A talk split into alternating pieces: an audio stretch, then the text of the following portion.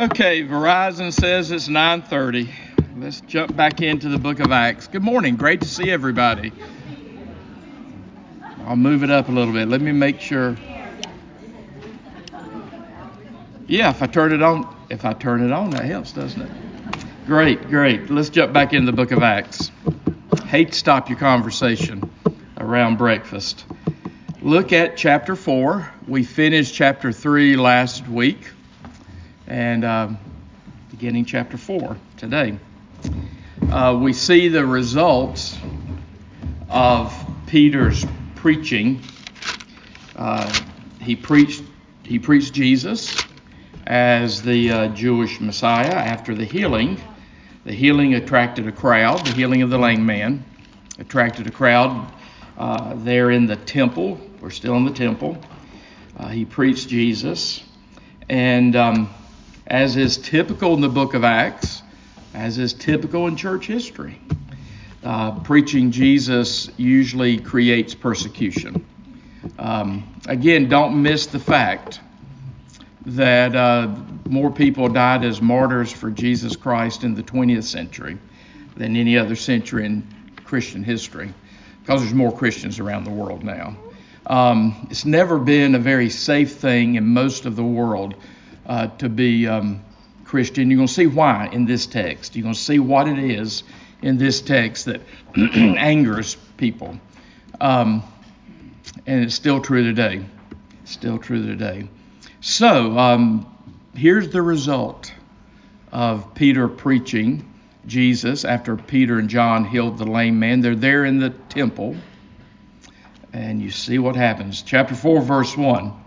As they were speaking to the people, here comes the power.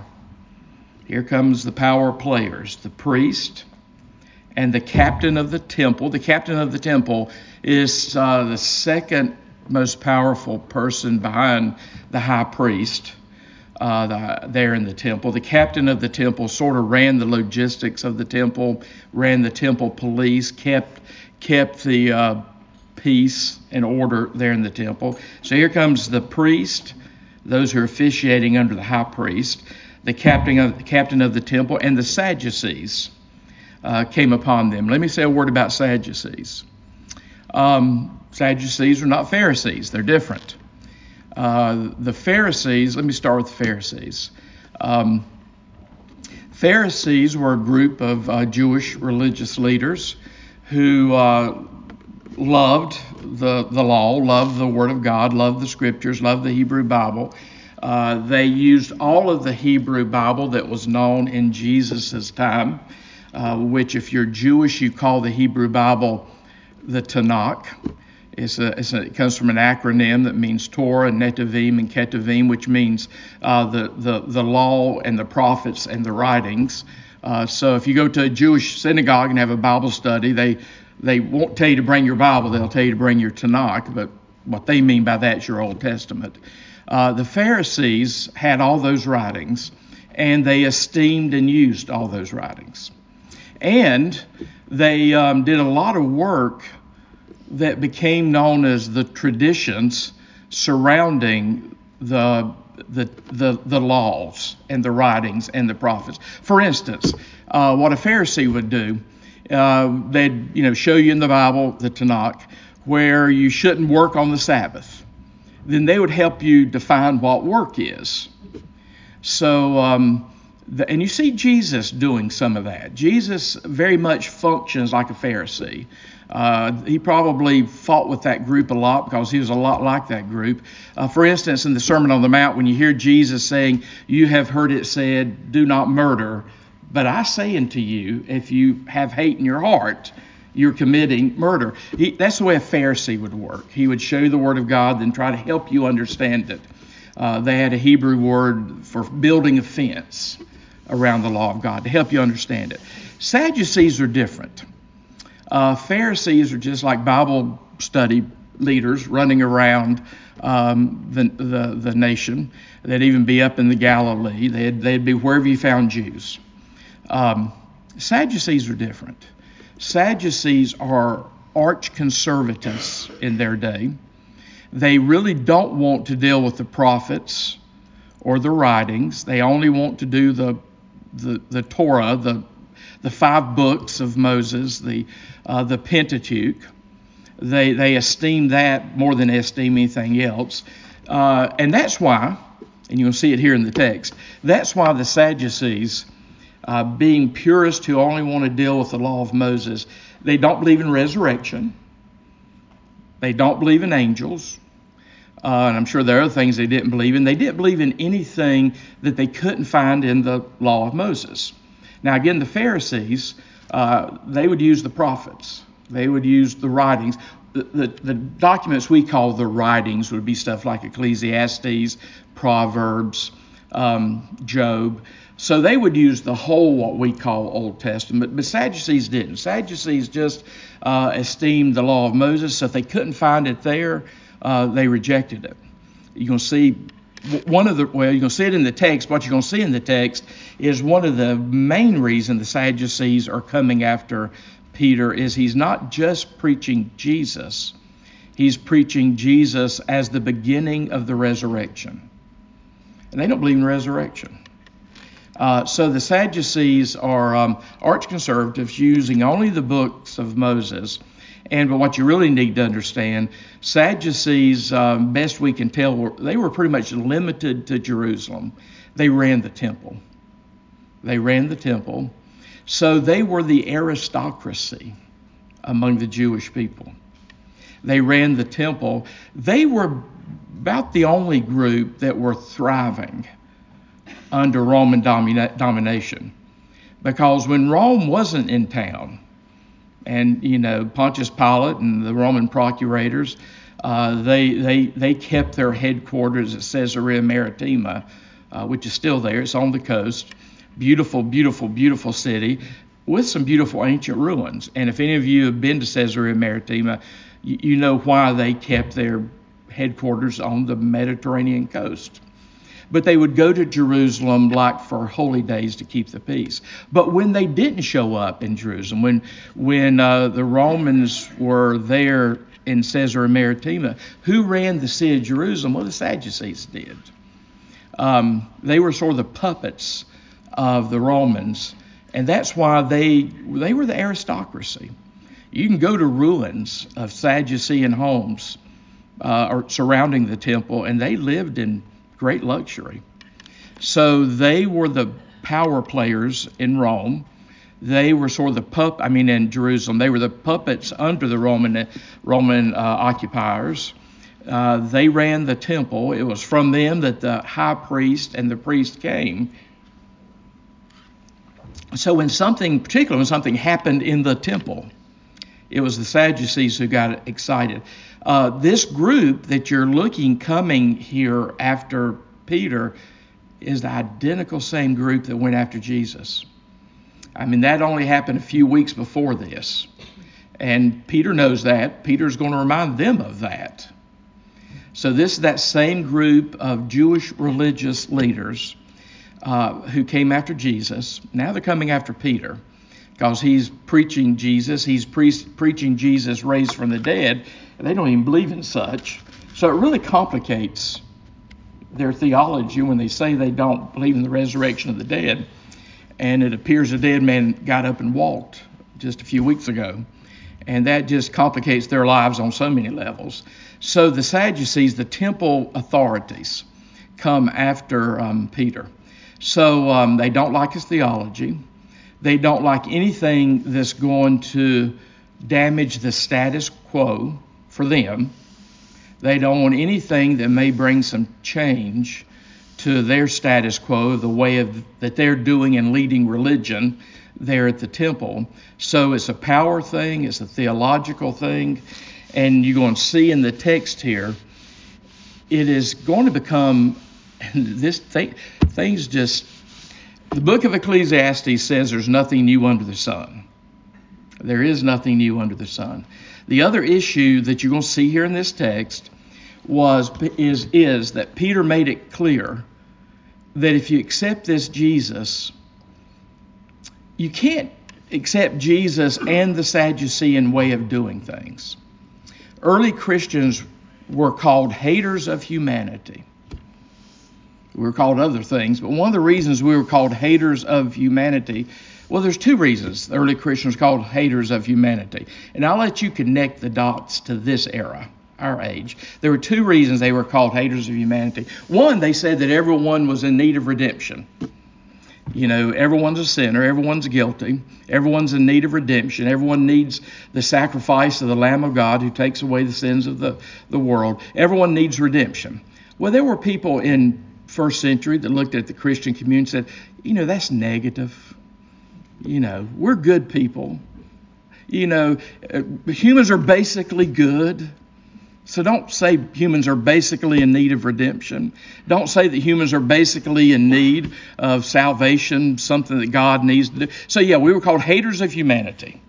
And the other thing, the other reason why we were called haters of humanity, and you're and you're going to see a verse in this text that could not make it any clearer. The early Christians ran around and said, if you want to be saved from the guilt that you have, whether you acknowledge it or not, if you want to be saved from the guilt, you've got to embrace Jesus. You know, Jesus alone, Jesus only. Well, so not only was the early Christians running around saying, you need redemption, they're running around saying there's one way to achieve redemption. And so the people in the culture were saying, you know, you're so negative and so exclusive. And that just riled up the people. And that's why for 2,000 years the people are still riled up. You know, people want to be told they're good, basically, and people want to be told that they have multitudes of choices. You know, you can't even settle for one kind of coffee anymore. You've got multitude of choices. That, that's that's our human nature. We want to be in control and we want to choose and we want to be able to uh, construct our own way of doing things. You know, in this culture, people have a hard time understanding why Christians are being killed around the world. Go to Sudan. Go to Nigeria. There's plenty of places that are on the top 10 list now of where Christians are being killed. Anyway, so yeah, they've riled people up. Here come here come the authorities in verse 1. Verse 2, you notice they're greatly annoyed because they were teaching the people and proclaiming in Jesus the resurrection from the dead. Well, Sadducees don't believe in the resurrection of the dead. They they they're the ones who did Jesus in. So they're they're they're angry on so many levels, so many levels. So keep reading, verse three. And they arrested Peter and John. They arrested Peter and John and put them in custody until the next day. Watch this. They put them in custody until the next day, for it was already evening. Well, the reason they put them in custody for the next day was it is against Jewish law, it was against Jewish law for the Sanhedrin. We'll talk about Sanhedrin in a moment. That's their Jewish Supreme Court. 70 elders plus the high priest made 71. It was illegal for the for the for the Sanhedrins, these Sadducees, to have a trial at night. Now notice that's why they're putting Peter and John in jail to the next morning. When did they when did they try Jesus? At night. That's how angry they were with Jesus. They were violating their own laws. Again, that with Jesus happened just a few weeks before this. Same crowd, but at least, you know, they, they, they had to go after Peter and John in the daylight. So the people were watching. So they had to put him in jail to do the trial the next day because the sun had already gone down. Now, Jesus, they went after him when? In the middle of the night, Garden of Gethsemane. And they did an illegal, illicit trial in the middle of the night, more than one to get him on the cross by 9 a.m. the next morning. You know, when you attack the powers that be, they will do whatever to protect themselves. That's human nature. That's human history. That's what's happening here. But but they had to get Peter and John during the day. So they're trying to show the people they're observing the law, even though they're freaking out a little bit here. Uh, because again, you, you recall, you're going to hear it again in a moment, you recall that Luke in the book of Acts keeps giving you numbers to show you how rapidly the Christian movement's growing here in the city of Jerusalem. So, on so many levels, the religious leaders are freaking out here in Jerusalem. So, yeah, but, uh, you know, this day they put him in jail. They don't want to do an illegal trial in the night because everybody see it because they have to they have to do the trial the next day. Verse verse four. But many of those who had heard the word believed, and the number of men, and that literally means men there. It's not counting women or children, but the number of men came um, to about five thousand. So Luke is trying to paint a picture here for you to show you how many, many, many Jews are receiving Jesus 5,000. We just heard where 3,000. We just saw Pentecost with 120. So Luke's painting a picture for you of these Jews that are embracing Jesus. And Luke wants you to contrast that with those Jewish religious leaders who would do anything to stop the Jesus movement. So, um, yeah, people are coming to believe in Jesus. That's putting these Sadducees, the power players, the aristocracy there in Jerusalem, in a bad place. You know, um, you know, it's like trying to go after some cubs and watch what the mother bear does. You know, people people can become very, very um, angry when they start becoming self-protective of their power. Anyway, that's what's happened. Look at verse 5. On the next day, here comes the trial. They, they let them languish in prison that night. But on the next day, they are the Jewish people. Their rulers and elders and scribes gathered together in Jerusalem. Uh, you're going to see in a moment, this is the Sanhedrin, uh, the Supreme Court, the ruling council, the people that held power in Jerusalem, unless the Roman procurator prefect showed up to keep the peace for a, a high holy day. But so they're all gathered together in Jerusalem. Verse 6 with Annas the high priest and Caiaphas. Hopefully, you remember those names from the trials of Jesus. Caiaphas was the high priest in the day. You only had one high priest at a time with other priests. Now, the problem was, and we know this because you, you studied the book of John, I hope, at some point. You've studied the trials of Jesus in the book of John. You're told the same thing. You're told the same thing that Annas is the high priest, but there's Caiaphas. What's going on here is Annas is really not the high priest, according to the Romans. In order to sort of keep these people under control, they appointed a new high priest every year. Well, the Jewish people said high priests were for life like we, you know, let a president keep the title president for life. They're, they're high priest for life. That's why whether it's the trial of Jesus or this one, you see that Caiaphas is there. Caiaphas is the son-in-law of Annas. And while Annas is, according to the Romans, not the high priest at this point, according to the Jews, he still is. He's still the power behind the ruling class. So Caiaphas has the office of high priest, but Annas, his father in law, is really the high priest who the Jews are respecting because he, he was he he had one year of being a high priest and they didn't think he rotated out of that like the Romans tried to make him. So that's why and you learned all that in, in chapters 18, 19 uh, of, of John's gospel. This is the same crowd, the same people doing the same thing to, to Peter and John they did to Jesus. So here's Annas the high priest according to the people, and Caiaphas, the high priest, according to the Romans, John and Alexander, who we really don't know much about or anything about, and all who were of the high priestly family. Again, this was aristocracy, the Jewish aristocracy in, in, in Jerusalem. Verse 7 And when they had set them, Peter and John, in their midst, they inquired. So here's the trial. By what power or by what name did you do this? Then Peter, and in the style of Acts, you expect it almost to say, filled with the Holy Spirit, said to them. Now, you know, I'm sure Peter remembered, hope you remember, that Jesus told his followers, You will be dragged before the authorities. You will be dragged before the authorities on my behalf, but the Holy Spirit will give you the words to say when that day comes. Well, we're watching the arrival of that day. Peter, filled with the Holy Spirit, given the words by the Holy Spirit, said to them, Rulers of the people and elders, rulers of the people and elders, if we are being examined today concerning a good deed, they just done a good deed. They they healed a lame man. They're, they just did a good deed and they're being accused of doing something criminal. But if we're being examined today concerning a good deed done to a crippled man, by what means this man has been healed, let it be let it be known by all of you and to all the people of Israel that by the name, the power, the authority, the Spirit of Jesus Christ of Nazareth, whom you crucified.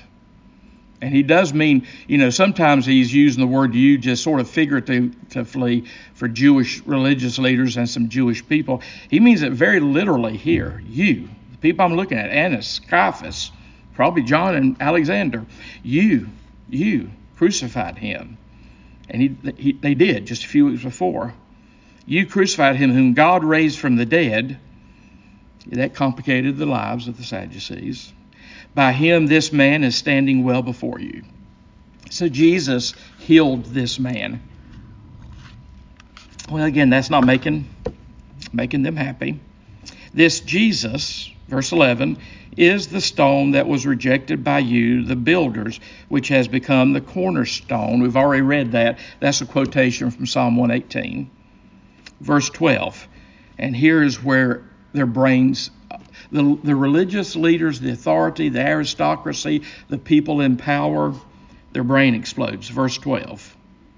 And there is salvation in no one else, for there is no other name under heaven given among men by which we, including you, must be saved. Peter, that's so exclusive.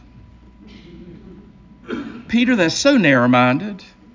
There's got to be many, many paths. There's got to be many, many paths up the hill. You get to the top of the hill, and there's God. There's many ways to God. That's not a new argument. The Romans perfected that argument. It was not our culture that perfected that argument. The, again, keep in mind what the Romans did. And now these are Jews, um, so it's really going after them. But you know, the, the first century world had multitudes of gods. So you could go the way of Zeus, you can go the way of Aphrodite, you can go the way of Venus. You just choose your path. And you know, all paths are created equal.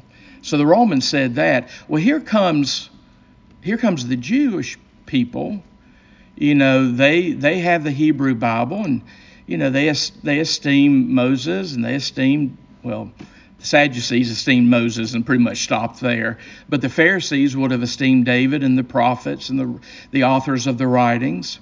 Um, so here Peter boldly says, verse 12. By the way, I'm, this is a verse worth, worth committing to memory and there is salvation in no one else, for there is no other name under heaven given among men by which we must be saved. Now, you know, I, I try really hard, not, and I, I do it sometimes.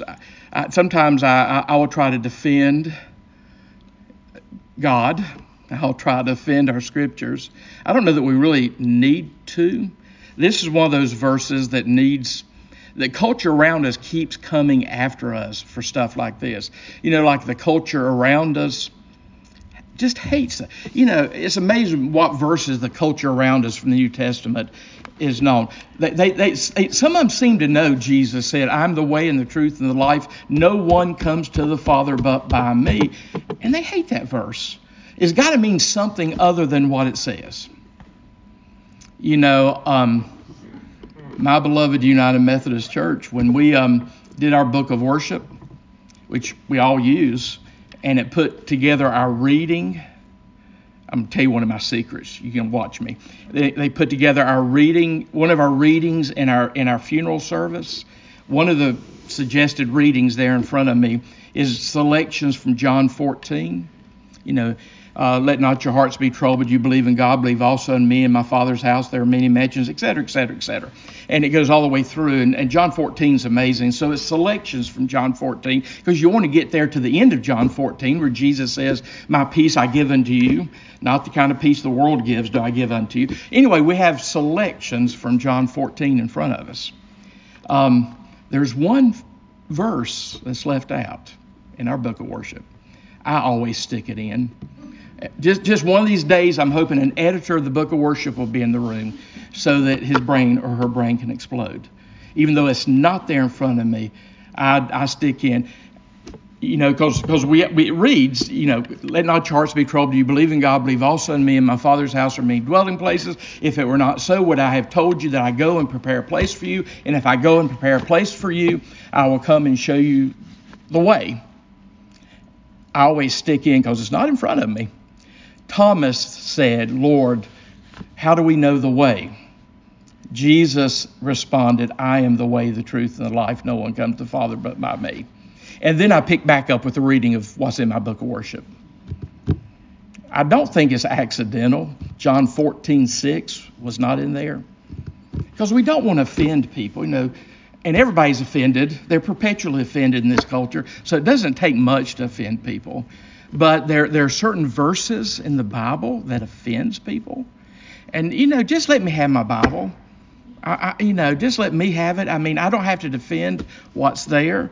So yeah, I'm the way, the truth, and life. No one comes to the Father but me, but by me. Um, that's there. Here's here's John or Peter, and there is salvation in no one else, for there is no other name under heaven given among men by which we must be saved. Given on earth under heaven, given on earth by which we must be saved. You know, I don't feel the need to try to defend God or the New Testament or the Jesus followers. I just say that's what it says. And I understand that people don't like it. They have to deal with that. I, I didn't write this. They have to deal with that. But I, as a Christ follower, I, I feel compelled to not sort of make excuses for God and hide those verses away from public consumption. Because in this culture, it offends people. Well, it offended people in that culture. Watch what's going on. Watch how they were. They watch how they responded to the um, to the healing in the name of Jesus. Now, and, and watch how they're going to respond to what Peter's saying to them now. The world around us has never responded well to our message, and um, you know Jesus said it would be this way. You know they they they persecuted me; they'll persecute you. The servant is not above his master. In this world you shall have tribulation but be of good cheer, for I've overcome this world. I mean, Jesus said it was going to be this way. So we shouldn't just lose our minds when the culture around us is offended by us. You know, go ahead and love them, show them unconditional kindness, but don't don't just change the Christian faith because you know you want the culture around us to be okay with us. Now, what I want you also notice here in this text, and it's throughout the book of Acts, Peter, or is going to become Paul later, and there's Philip a little bit in the middle, they are going to preach Jesus boldly. But just like right here in this text, they're going to treat the people they're dealing with with respect, with kindness, with honor. They're not calling the high priest and the Sadducees names. They're not being disrespectful to the Sanhedrin. So you know they, they're they're doing what they're doing boldly, but they're doing they're they're they're making sure. Like I had a good mentor one time tell me 20 some years ago, they're making sure that they always take the high road. They're being respectful, uh, but but they're saying what they have to say. You know, just just laying it out there, and not saying, and you know, by the way, you Sadducees, you're to go to hell if you don't like what I'm saying. They're, they're being respectful. They're just laying it out there. Uh, that's the, that's been the posture of the Jesus movement for 2,000 years. We expect people to disagree. We expect the world around us to not all accept what we're saying. We're haters of humanity. We believe humanity needs to be saved, redeemed, salvaged, delivered by the Lamb of God who takes away the sins of the world. Uh, we believe that human nature is fallen. We believe that uh, we need we need redemption, and and we believe redemption has been offered to us in Jesus Christ. And I just don't feel led to say, well, what's Plan B? You know, I mean, if if you want to look for Plan B and create Plan B and create Plan B, go for it. You're, you're probably braver than I am. I just see plan A in the New Testament, and I'm okay with plan A. There is no name there is no name given under heaven among men by which we must be saved. I try to build my faith on what I know, not what I don't know or what I wish or what is popular. Um, and that's always gotten the Christian community in trouble. Always gotten the Christian community in trouble. And again, look at verse 13. It's going to get these guys in trouble. They're already in trouble. They're, they're hauled before the Sanhedrin, the council. All these people make up the Sanhedrin, the council. Um, but they're being polite. They're being respectful. They're saying what is truth. They're being bold, but they're not being they're not being, you know, arrogant or disrespectful to the people there that they're talking to. Verse 13. Now when they saw the boldness of Peter and John, watch this. They saw the boldness of Peter and John and perceived that they were uneducated common men. The word there just means not formally educated. Not and what that would mean is not theologically educated, like the Sadducees in front of them. When they saw their boldness of Peter and John and perceived that they were uneducated, common men, they were astonished and they recognized they had been with Jesus. So these people are looking at this, hearing this, and they're saying, Well, bless your hearts, you're just so stupid. Yeah, you were some of those people that hung out with Jesus, and you're not enlightened, you're not among the elite you haven't received the secret knowledge. Yeah, you've been with Jesus. I, you know, I hope it means more when these people say they recognize, when the text says they recognize they've been with Jesus. Hope I don't think they mean that positively. I like I would like to think that means they're they're acting like Jesus. They've been influenced by Jesus. The Spirit of Jesus is in them. But really, well, the only thing the text is saying is, yeah, they they want to they know that these are some of those uneducated Galilean fishermen who just don't know any better, and they hung out with the wrong crowd, Jesus, for a long time, and they they drank Jesus's Kool Aid, and, and that's the way they're explaining what they're dealing with here. Again, the world there's nothing new under the sun. There's nothing new under the sun. That's the way the world's always dealt with us. You know, bless your hearts, you just don't you don't know any better. You know, you need to get with the program. You need to let the enlightened ones tell you the, the, the better truth.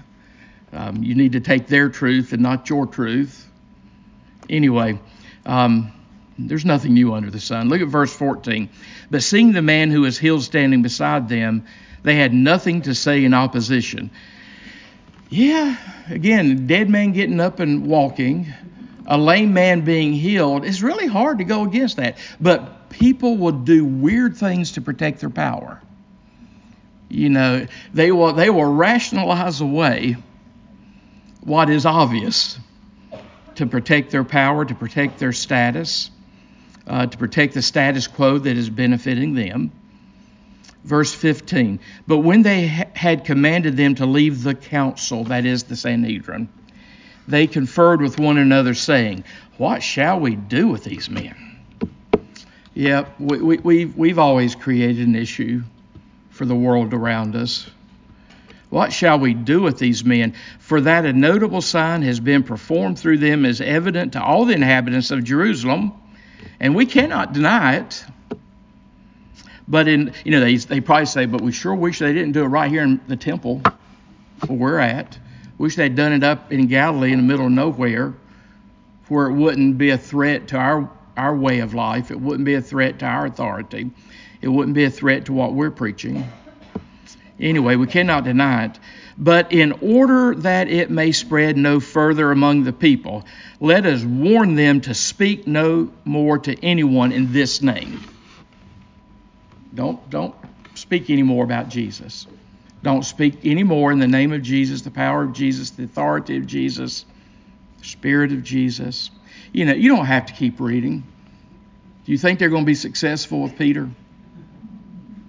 This is a different Peter than you saw in the Gospels he he's he's you know I encourage you as you go through the book of Acts, circle every reference you find to the boldness. Uh, one of the primary activities of the Holy Spirit in the book of Acts is given giving these simple, uneducated, common people that are preaching Jesus boldness to preach Jesus contrary to the culture. Um, but they're going they're going to try. They're going they're going to tell Peter and John, don't don't don't talk about this anymore. We can't let this spread. Um, speak no more to anyone in this name. Verse 18. So they called them and charged them not to speak or teach at all in the name of Jesus. Yeah, you know it's not going to be successful what they want. Verse 19. But Peter and John answered them, and I think rather respectfully answered them, whether it is right in the sight of God to listen to you rather than to God, you must judge. For we cannot but speak of what we have seen and heard. You know, they don't look at the Sanhedrin and say, You're a bunch of idiots. We're going to keep preaching. They just simply say whether it's right in the sight of God to listen to you rather than God. I mean, you know, yeah, give them a question. Ask the Sanhedrin, which, should we do? Obey you or obey God? Well, the Sanhedrin would have to say, well, you, you kind of got to obey God, I guess. So at this point, Peter asked a good question.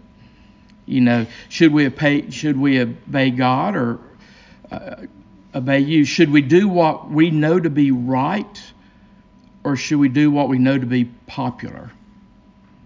Well, even the Sanhedrin would know how to answer that one. They don't want to answer that, but they know how to answer that. And, you know, notice too what Peter's saying we cannot but speak of what we have seen and what we have heard. They spent 40 days with the resurrected Jesus. So they cannot say, well, yeah, it really didn't happen. It was just a mirage, it was group hysteria. You know, we just were so remembering Jesus, it felt like he'd come back from the dead. So he's saying, you know, we have to speak. Verse 21 And when they had further threatened them, there's nothing new under the sun. And when they had further threatened them, they let them go, finding no way to punish them because of the people. Yeah, the Sadducees, the Sanhedrin, they, they want to keep the people happy. Because as long as the people are happy and calm and at peace, and there's unity among all the people, they get to rule. They get to rule on behalf of Rome. So even the Sanhedrin kind of backs away at this point. And notice what's happening. These simple, uneducated, bless their hearts, fishermen from the Galilee are causing the Sanhedrin to just kind of back off. Back off. Um, finding no way to punish them because of the people. For all were praising God for what had happened. For this man on whom this sign of healing was performed was more than 40 years old. So they knew this man who had been healed of his lameness was more than 40 years old, had been lame all of his life. So it's hard to say, well, his adrenaline just got to pump really good, really well. That's why he jumped up and ran around. We just he just thought he was lame for 40 years. Um, so yeah, it's hard for them. But notice what they're doing. Even though the sign was there, the work, the miracles there that confirmed the preaching. Like my grandma used to say, some people will argue with a sign and take the wrong road home. Because people are so protective of their power, their status, their control. Um, yeah, they're backing off. The Sanhedrin is backing off. Now they're not believing any of this stuff. They they um, and you know they've seen the lame man walk. And by the way, they have not said we can take you to the corpse of Jesus. Notice they don't say that one. They don't deny resurrection. They just, you know, here's Peter saying Jesus was raised from the dead, and here they are saying we don't believe in the resurrection of the dead. They're not saying, let, let us take you and show you a corpse of Jesus. We know where he's buried at. Notice they're not saying that. And they're not saying, okay, the man's not healed. Yeah, some people argue with the sign, take the wrong, wrong road home because they're protecting their status, their position, their role, their income. Yeah, go go. One of my favorite places to go to in Jerusalem is called the the, the burnt houses. You get to go underground in Jerusalem, and you get to see the ruins underground of some of these Sadducean homes. And you see some of the stuff in the museum that was excavated out of these Sadducean homes. They were thriving under Roman occupation because Jerusalem was theirs, except when Rome came to town. And they were not going to let any, a dead man walking could not convince them of anything that God was doing because they were so protective of, of their status, their role. Anyway, um, yeah, nothing new under the sun. So um, I can't read the book of Acts and look at 2,000 years of church history and say, you know, if you haven't irritated some people about your faith, you, you need to get on with it. Um, yeah. Um, we are respectful, we're kind, we're gracious to everyone, but we do have some lines in the sand that we can't that we can't cross. And that's what's been getting us persecuted, killed for 2,000 years. You know, um, you know, even this past Sunday in our Eucharistic prayer for All Saints Sunday, I love All Saints Sunday. We remember those of our number who's gone to the other side. We remember the communion of the saints. We remember um, how that communion is eternal. The church is one, whether in heaven or on earth. Our, the communion of the saints, the fellowship of the saints, is an eternal, ongoing communion. And I love that Eucharistic prayer. It goes through this litany, you know, where we remember Abraham and Sarah and Isaac, and it goes through on and on and on. It goes through, um, you know, uh, Joshua and Deborah, and it goes through the prophets and the martyrs. One of the things I love that's in the liturgy of the Roman Catholic Church is at the funeral, um, you make a statement about may talking about the deceased. You know, may may Peter and John and James and Andrew, may the saints welcome you and may the martyrs welcome you. Yeah, when you get there one of these days, you'll meet a lot of martyrs. And you need to say thank you to them. And that number of people who are being martyred for Christ is growing and, in the world and continues to grow. We forget that there's martyrs. One of the things I keep in one of my Bibles is a, is a modern is a modern icon that was just recently created of 20, I think it's 21, 21 Christians who were taking out on the shore of the 21 Coptic Christians in Egypt. They were taken, actually, I think it was Libya. They were taken, taken out on the shore of the Sea of the Mediterranean, and all 21 were beheaded. And they, they accepted beheading at the, at the hands of some radical Muslims, they accepted beheading rather than renounce Christ.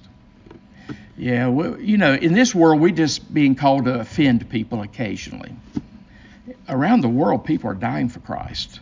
Again, more people died for Christ in the 20th century than any other Christian century because the number of Christians is greater. And that number will, that 21st century will be the same. You know, in the, in the 20th century, a lot of it had to do with totalitarian governments. Because again, you go after totalitarian government with these exclusive claims of Christianity. You go after totalitarian government saying, if I have a choice between obeying men or obeying God, I'm obeying God. Um, that's why under like the totalitarian communist regime in um, China, they would let you have a church, but you had to register the church. And they had ultimate control over the church. That's why you had a large underground Christian church in China who said, no, no, that's not the way we do. We, the church is not under the authority of the state. So in the 20th century, is mostly Christians dying at the hand of totalitarian governments. Now it's uh, the totalitarian governments. We don't have the fascists and the communists quite like we used to. We still have some around. Now it's radical Islam. That's why in those countries like Nigeria and Sudan, um, Christians are dying every day and other places around the world. Um, I, I, had a, I had a friend of mine who felt called of God to go as a missionary among the is, Islamic world, where it's illegal. So, of course, he went to teach English. He went to teach English, and that was his daytime job but he was really there. And this is happening all over the world today. Uh, there's still people who are going into to, to Muslim areas to proclaim Christ, teach Christ. You can't go into Muslim areas and say, hey, I'm a Christian missionary. Can I come and hang out with you for a while? No, you can't. That's why even in Jerusalem, you cannot proselyte because of the Jewish power. So, you know, you got to go in and be an English teacher. It's easy to be an English teacher. Everybody wants to learn English to do commerce with us. So you can go anywhere in the world and teach English. And so my friend went to uh, Islamic country. Um, he went under the old communist regime to Kazakhstan. So it was communist and mostly Muslim. And he took his eight children with him and his wife. She got to go too. Yeah, I mean, sometimes when God calls you to do something, you can't say to God, God, give me plan B that's easier. I need something a little bit more comfortable. And there, you know, we just, about the most we're ever called to do in this culture is offend somebody because of our Christian faith. We need to be gracious um, when we offend people, but there's certain things, you know, my children were growing up and they would say, why can't we do certain things? I would just say, particularly when they were younger, later on we had more debates, but when they were younger, I would just say because Caleb, Elizabeth were Christian. We're a Christian family. That's why certain things we can't do. You know, later on it became more of a debate when I had to explain to them why, you know, why. Um, I'll say this just to get your blood pumping as you leave, as I finish, because I finished today. You know, that's why I would say to my kids, no, we do not play the lottery. Because, uh, you know, give me an hour and I give you the Christian reasons, the biblical reasons I do not play the lottery. And the Methodist Church says you can't either if you happen to be Methodist. But we ignore that one. Um, uh, anyway, so sometimes I just told my, um, my, my, my children, it's because I'm Christian. We're a Christian family. I can't. We, we don't. There's some things we don't do. Some things we don't do. And um, yeah, we're just called to kind of stand faithfully and at times offend people if that's what people choose. You know, I don't mean to offend people because of my faith in Jesus. And my faith in Jesus, the New Testament Jesus offends people. Um, I don't mean to offend them, but it, it will do that.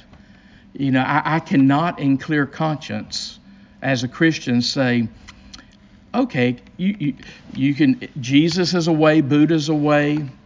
Um, one of the Hindu, one of the 300,000 Hindu gods may be a way. I, that's between you and God. If you want to do Buddha, one of the 300,000 Hindu gods, or if you want to do secular humanism, that's between you and God. But I, as a Christian, cannot say, oh, there's many paths. You choose yours, I'll choose mine you know, I, have got the book in front of me, and it says, There is salvation in no one else, for there is no other name under heaven given among men by which we must be saved. Um, you got you got to work that out as to how you're going to do this. But just know the culture hasn't changed. The culture doesn't like to be told they need to be saved. We need to be saved from ourselves our sin, our selfishness, that we need to be saved, and Jesus is the way. Yeah, that is offensive on so many levels to the culture around us. And um, and there there are large groups of Christians who opt out for the culture more than they opt out for their Christian faith. Sometimes you just go along to get along. And I love getting along with people. I really do. I mean, you know, I, I don't wake up in the morning thinking, well, how can I offend people to make my life more complicated? But, you know, there's times we just don't have a choice. That's Peter and that's John here. And this is not the last time you're going to see this in the book of Acts.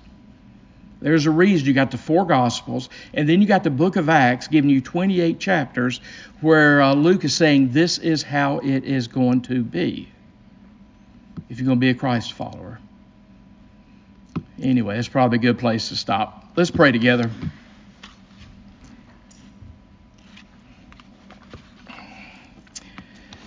Father, we're so grateful for what you've done for us in Jesus Christ, what you're doing in us because of Jesus Christ, what you've called us to do for the sake of Jesus Christ. And Lord, help us when necessary to take the road less traveled. Help us when less necessary to take the less comfortable route. Help us when necessary to stand for you and continue to love the people around us. And God, we, we pray for protection, but we pray also, Lord, that above all else, we will be found faithful to Jesus Christ. In his name we pray. Amen. Go in peace, make some new friends. Great seeing everybody.